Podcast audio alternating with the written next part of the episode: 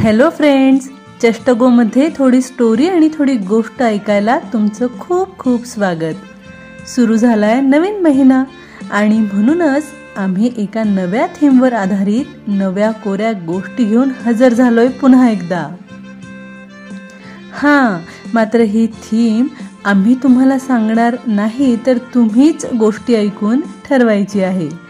गोष्ट आवडली तर आपल्या चष्टगोला गुगल पॉडकास्टवर सबस्क्राईब आणि स्पॉटीफायवर फॉलोही करायचंय. चला ऐकूया आजची गोष्ट.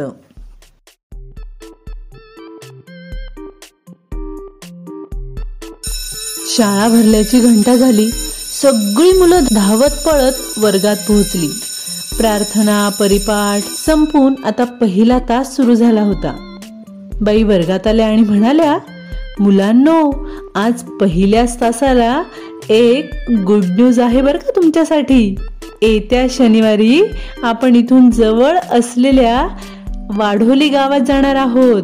त्या दिवशी आपलं श्रमदान शिबिर आहे तिथे. तुम्ही याला सहलही म्हणू शकता. पहाटे लवकर निघून रात्रीपर्यंत आपण परत येऊ. याबद्दलच्या बाकी सगळ्या सूचना तुम्हाला आज शाळा सुटेपर्यंत मिळतीलच. चला आता थोडा अभ्यासही करूया. मात्र बालदोस्तांनो आता काही मुलांचं लक्ष अभ्यासात लागणं शक्य नव्हतं. कधीही न पाहिलेल्या वाढोली गावात त्यांचं मन जाऊन पोहोचलं होतं. श्रमदान शिबिर म्हणजे नक्की काय याची त्यांना उत्सुकता होतीच. त्यामुळे त्यावर विचार करत गप्पा मारत सगळेजण येत्या शनिवारची वाट पाहू लागले. आणि शेवटी तो शनिवार उगवलाच. पहाटे बरोबर साडेपाच वाजता सगळे शिक्षकांनी सांगितलेल्या सूचनेनुसार आपापलं सामान घेऊन शाळेत हजर झाले. बसमध्ये कोणा शेजारी कोण बसणार यावर चर्चा रंगली. आलेल्या विद्यार्थ्यांची एकदा हजेरी झाली आणि बस वाढोलीच्या दिशेने निघाली. मुलं बसमध्ये गाणी म्हणत गप्पा गोष्टी करत आनंदात निघाले होते. दीड तासाच्या प्रवासानंतर ते अखेर त्या छोट्याशा निसर्गरम्य गावी पोहोचले. त्यांच्या स्वागतासाठी त्या गावातल्या शाळेतली मुलं गणवेशात हजर होती बरं का? सरपंच सुद्धा आले होते. स्वागताचा कार्यक्रम आटपून सगळे गावातल्या शाळेत पोहोचले. शहरातल्या मुलांनी पहिल्यांदाच गावातलं सकाळचं सुंदर वातावरण अनुभवलं. त्यामुळे त्यांना खूप फ्रेश वाटत होतं. सगळीच मुलं सुरुवातीला एकमेकांशी बोलायला संकोचत होती. मात्र हळूहळू त्यांची गट्टी जमली.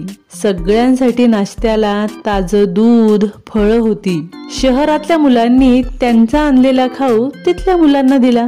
आता नाश्त्यानंतर श्रमदानाला प्रत्यक्ष सुरुवात होणार होती. सर्वप्रथम शाळेची स्वच्छता करायची आणि नंतर शाळेचं मैदान स्वच्छ करायचं ठरलं. त्याप्रमाणे सर्व विद्यार्थ्यांचे गट झाले. प्रत्येक गटात त्या गावातली आणि शहरातनं आलेली मुलं मुली एकत्रित काम करणार होती.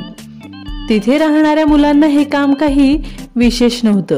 मात्र शहरातल्या मुलांना हे काम जमतं की नाही ही मुलं ही कामं कशी करतात याचं त्यांना आकर्षण होतं.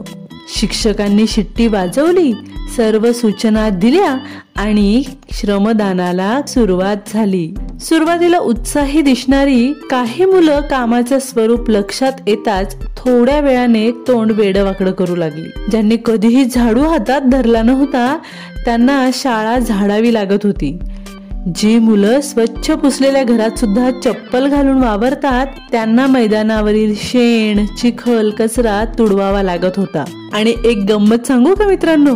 जेव्हा या शहरातल्या मुलांचा शेणावर पाय पडत असे तेव्हा गावातली मुलं मजे मजेने केक कापला केक कापला असं ओरडत आणि शहरातली मुलंही त्यात सामील होत.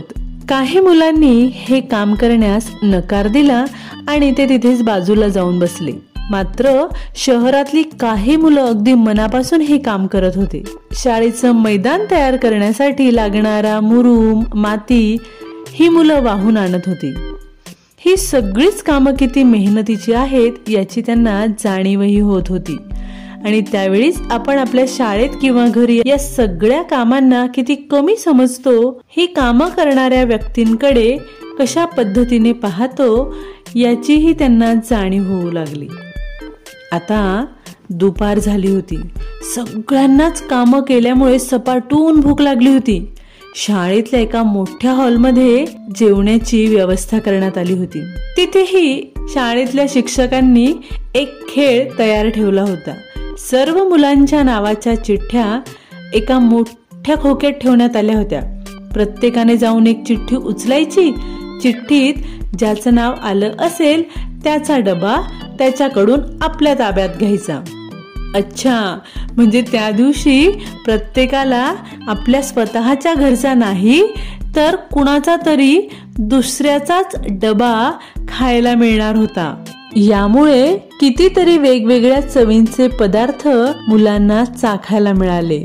मुलांनी त्यातही डब्यांमधून पदार्थांची वाटावाटी केली. शहरातल्या मुलांना या निमित्ताने गावाकडल्या सकस पौष्टिक चविष्ट पदार्थांची ओळख झाली.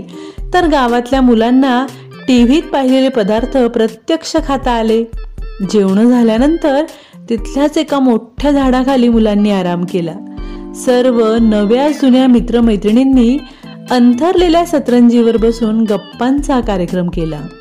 तेव्हा शिक्षकही त्यांच्यात सामील झाले. त्या दिवशीच्या अनुभवाबद्दल सगळी मुलं भरभरून बोलत होती.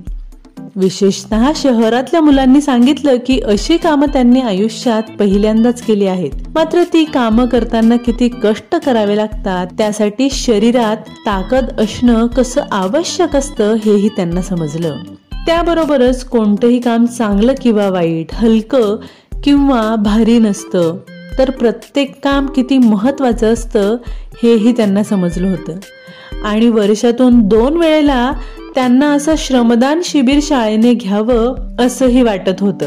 त्यामुळे गावातल्या मुलांना सुद्धा त्यांच्या या शहरातल्या नवीन मित्रांबद्दल आपुलकी वाटू लागली. तिथे हजर असलेल्या सर्व शिक्षक आणि विद्यार्थ्यांच्या चेहऱ्यावर कसलं तरी समाधान पसरलं होतं. तर बालमित्रांनो ही होती आपली आजची गोष्ट. गोष्ट ऐकताना तुम्हाला सुद्धा असं श्रमदान करण्याची इच्छा निर्माण झाली असेल.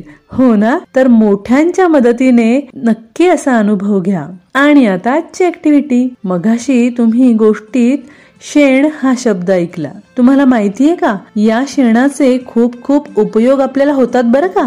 हेच उपयोग तुम्हाला शोधायचे आहेत. आणि नंतर पाठवायचे आहेत आमच्याकडे stories by Jyoti at Gmail dot com या मेल आय डी वर किंवा शहात्तर दोनशे सहा अठ्ठावीस पाचशे अडुसष्ट या व्हॉट्सअप नंबरवर. चला आता मला त्या निरोप मात्र आपण पुन्हा लवकरच भेटणार आहोत एका नव्या गोष्टीसह चष्टगो मध्ये थोडी स्टोरी आणि थोडी गोष्ट ऐकायला. तोपर्यंत टाटा. Bye bye